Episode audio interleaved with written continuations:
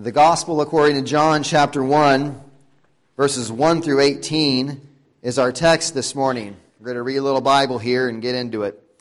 John chapter 1, verses 1 through 18. In the beginning was the Word, and the Word was with God, and the Word was God. He was in the beginning with God. All things were made through him, and without him was not anything made that was made. In him was life, and the life was the light of men.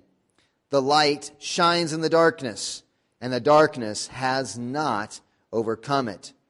There was a man sent from God whose name was John.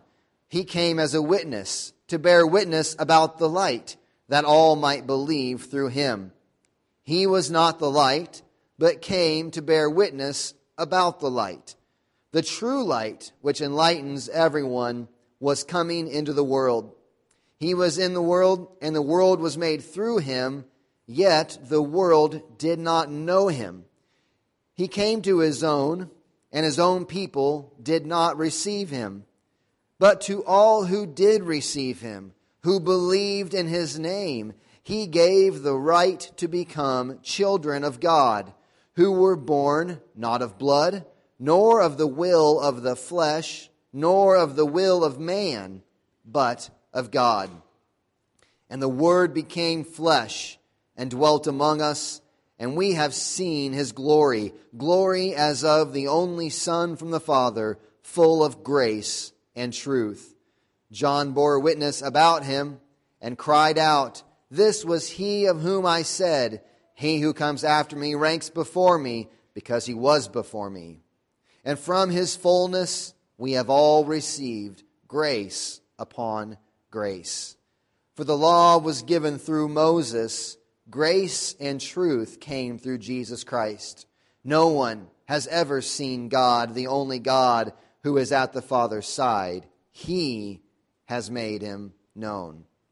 The grass withers and the flower fades. The word of our God stands forever.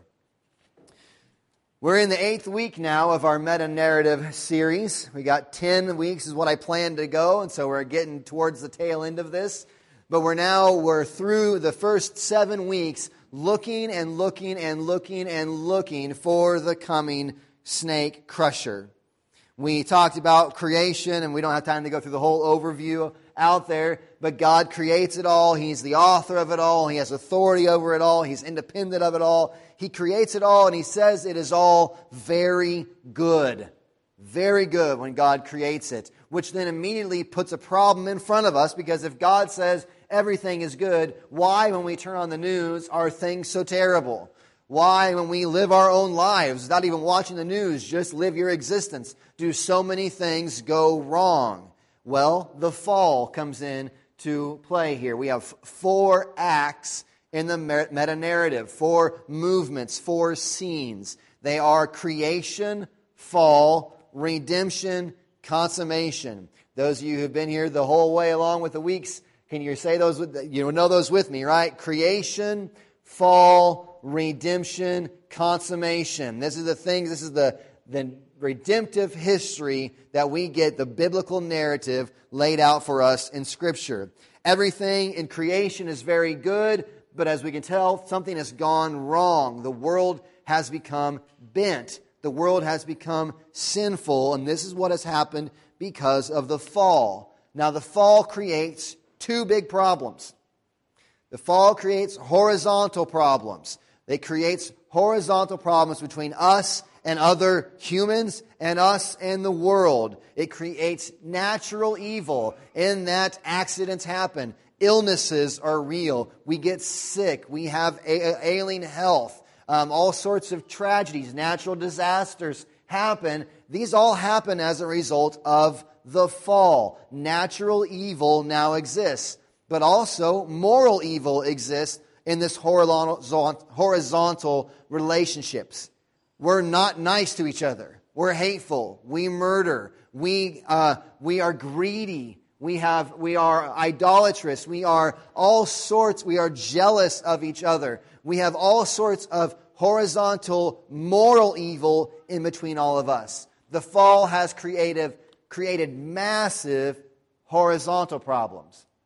But even more difficult than that, the fall has created a vertical problem. In that all of mankind now is born dead in trespasses and sin and at war, enmity is the word your Bible would use sometimes, at enmity, at war, or enemies against God.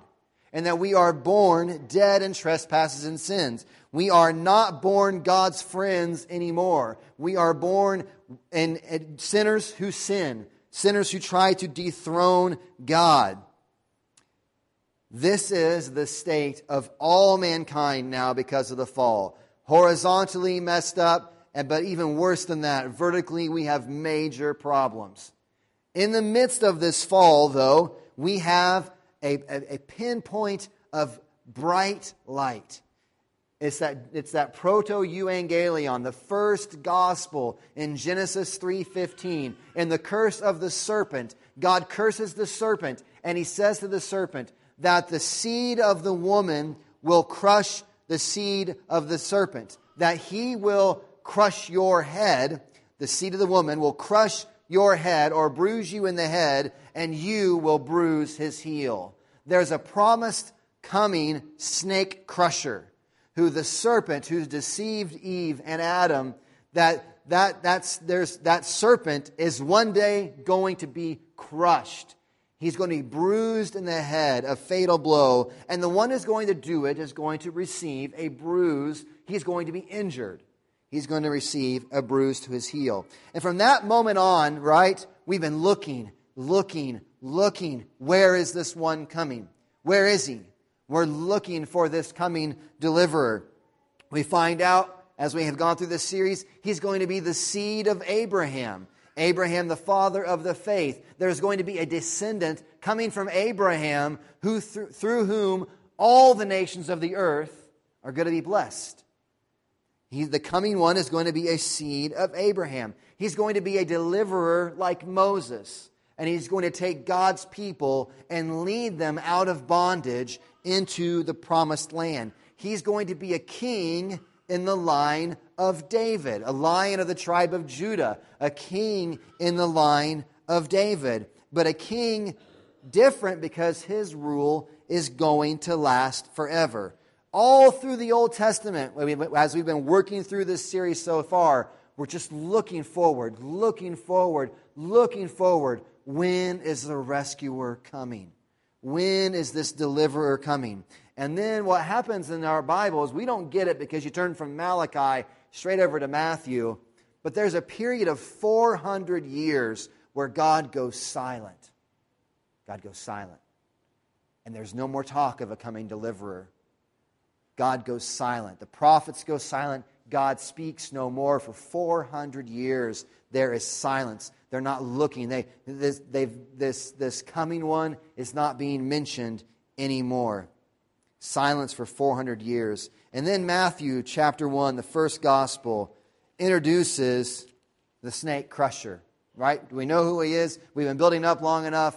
Introduces to us the Son of God, Jesus Christ. Matthew chapter 1, verse 1 says this the book of the genealogy of Jesus Christ, the son of David, the son of Abraham. This coming descendant of Abraham, this coming king in the line of David, Jesus Christ, the book of the genealogy of Jesus Christ, the son of David, the son of Abraham. You wonder why I picked those stories out to go through? Well, evidently, Matthew, writing his gospel, picks out two very important people that the Savior, the Messiah, the snake crusher comes from.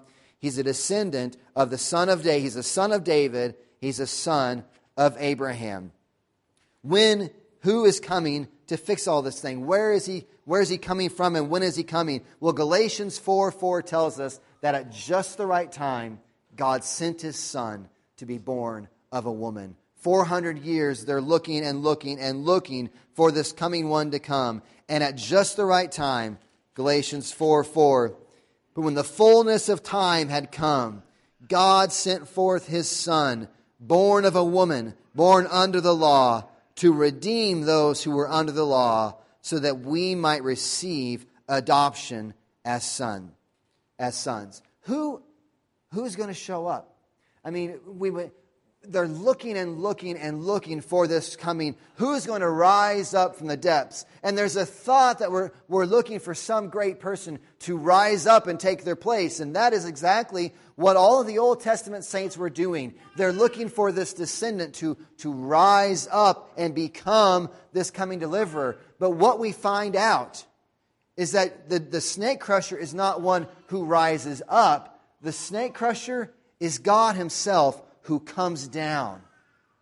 God Himself comes down and becomes the snake crusher that we have needed all along. The rescuer that we needed doesn't rise up just from among us. He certainly is man, he certainly has humanity about him. But it isn't just some enlightened person, like we finally got one person trained well enough to rescue us. No.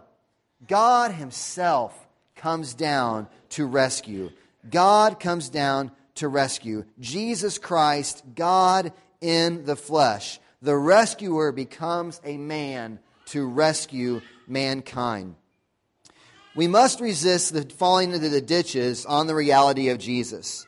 One ditch is we look at Jesus just as this historical Jesus, just the man Jesus. And the other ditch is to affirm just kind of spiritual, um, kind of, you know, spiritualistic, eternal Jesus. The first ditch with this Jesus and his humanity emphasizes the social aspect of Jesus taking care of the sick, taking care of the poor, um, you know, lots of social and ethics, you know, how to treat your neighbor, very much on the humanity of Jesus. And we're going to throw away kind of all the supernatural, kind of, you know, crazy stuff he said about being God and all of that. And we're going to emphasize humanity, Jesus. The other ditch is to come over here and just emphasize supernatural Jesus. Wasn't that guy, you know, he, he performed miracles. He knew the future. He was, you know, was, what an incredible person, the interesting spiritual person this was and you can get in either ditch. And we want to hit right in the middle that Jesus was totally God, totally God, and totally man.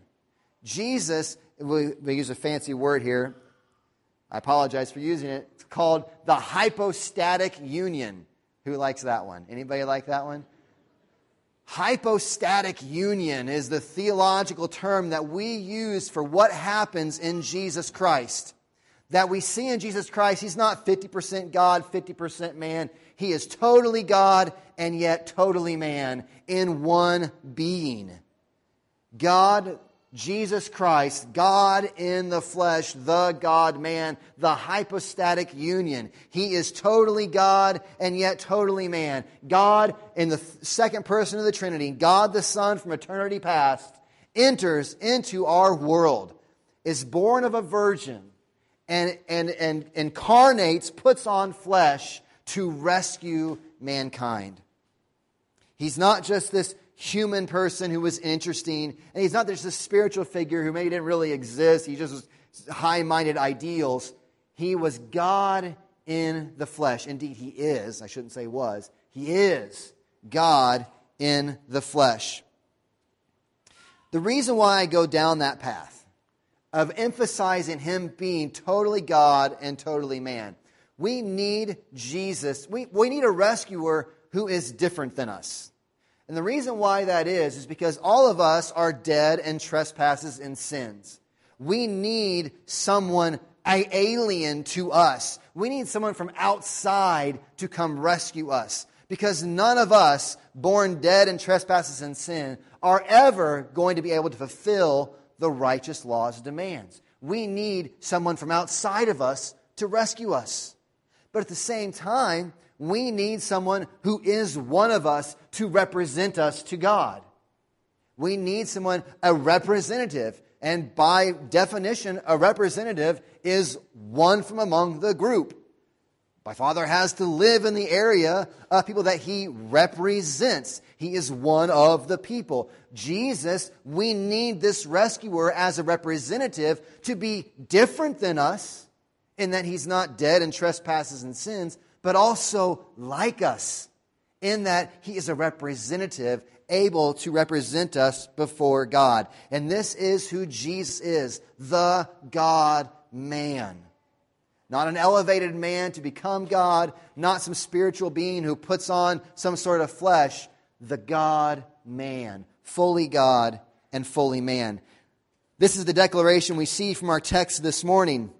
In the beginning was the Word. The Word was with God. The Word was God. He was in the beginning with God. All things were made through him, and without him was not anything made that was made. The Word was with God, and the Word was God. Jesus, the God man, is there at the very beginning of creation. In fact, all things are made through him. Same thing Colossians tells us that in him all things were made. Colossians 1, verses 15 through 16. Jesus is God. Jesus is God. He is God in the flesh. The Trinity shield that we have, Jesus is, I had on one of our bulletins. Uh, Bill was calling me on it this morning. We didn't had a, had a repeat this week in our cover bulletin. But the Trinity shield was one of those we had that was, uh, we talked about God is in the center, and we have Pater, Father, Filius, Son, and Spiritus Sanctus, Holy Spirit. And all three of these members of the Trinity are different, but all God.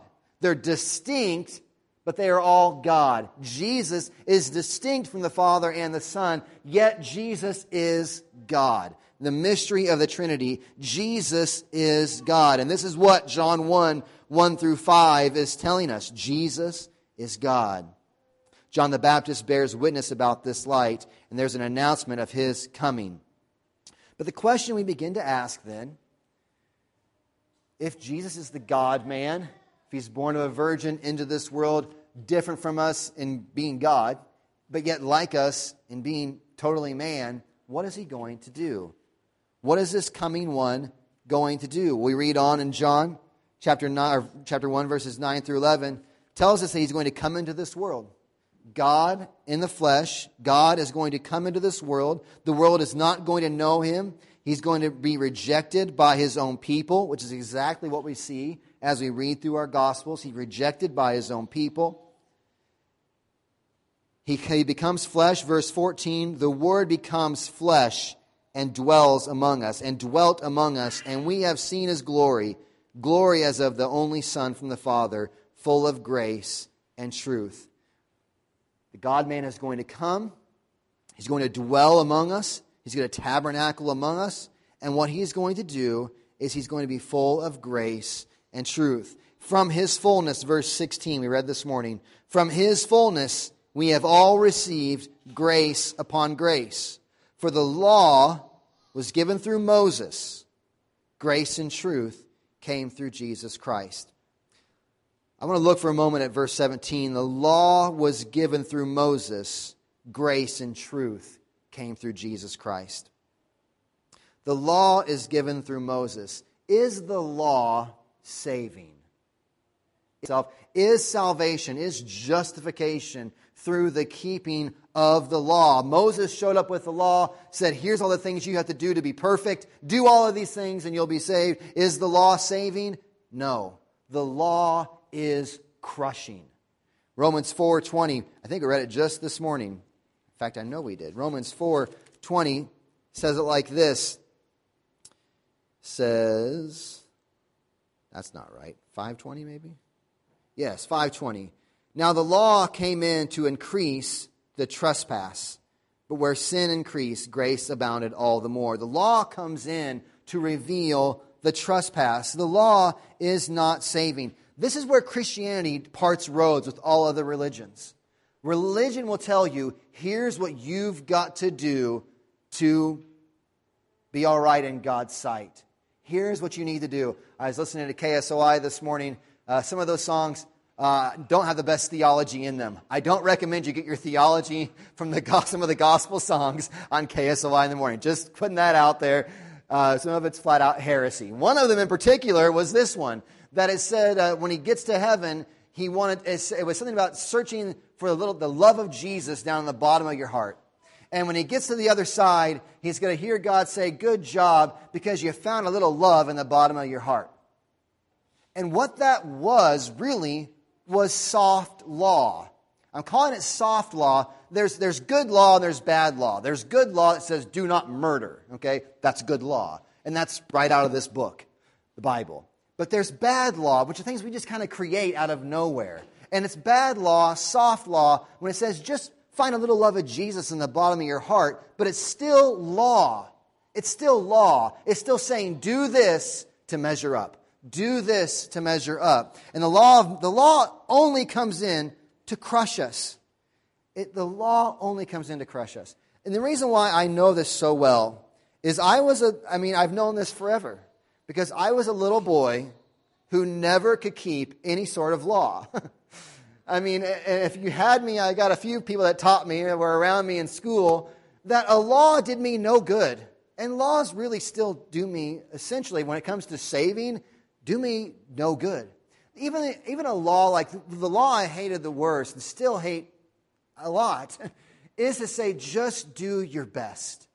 Just do your best. That's all we want out of you. That's all God wants out of you is just do your best.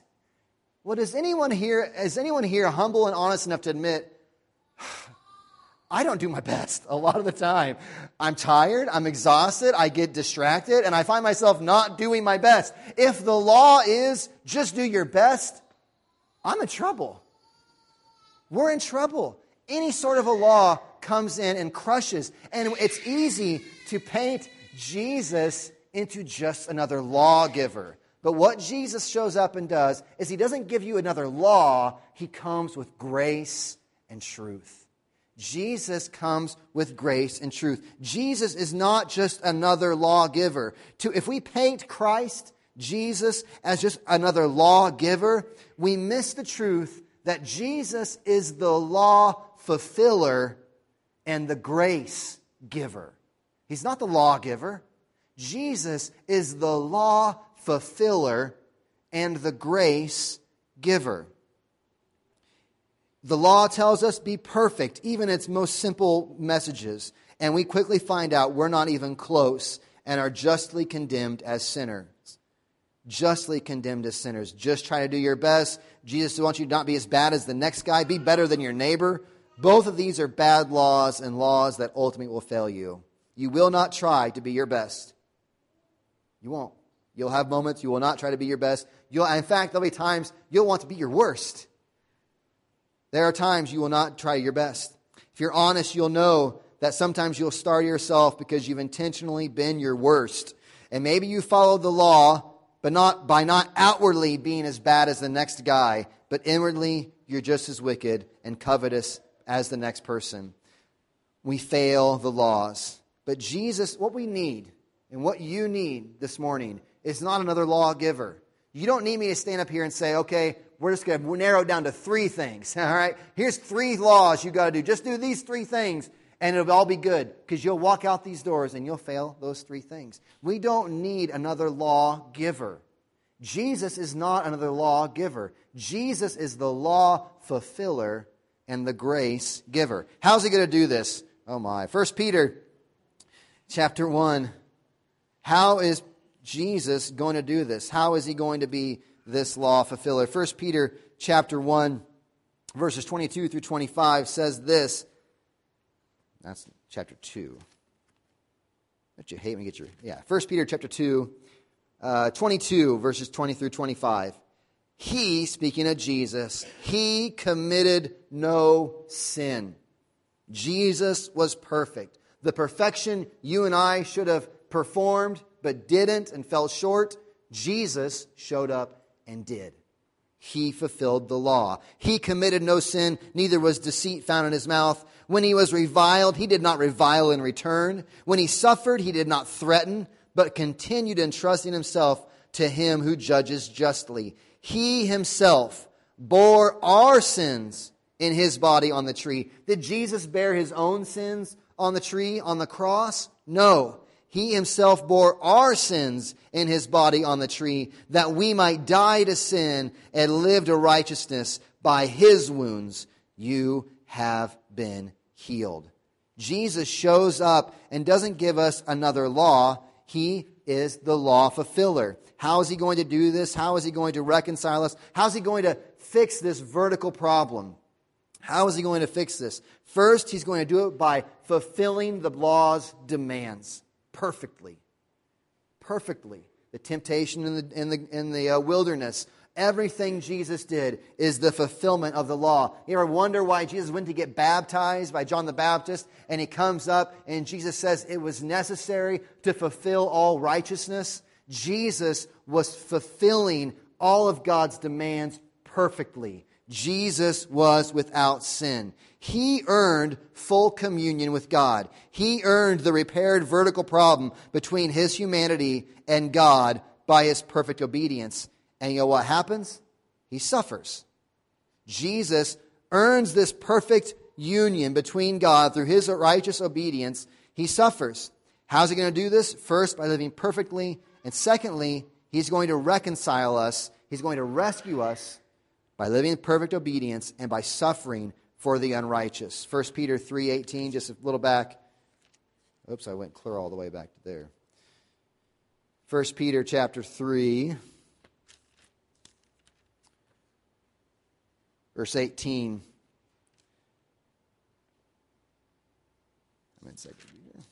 1 Peter 3:18 For Christ also suffered once for sins the righteous, that's Jesus, for the unrighteous.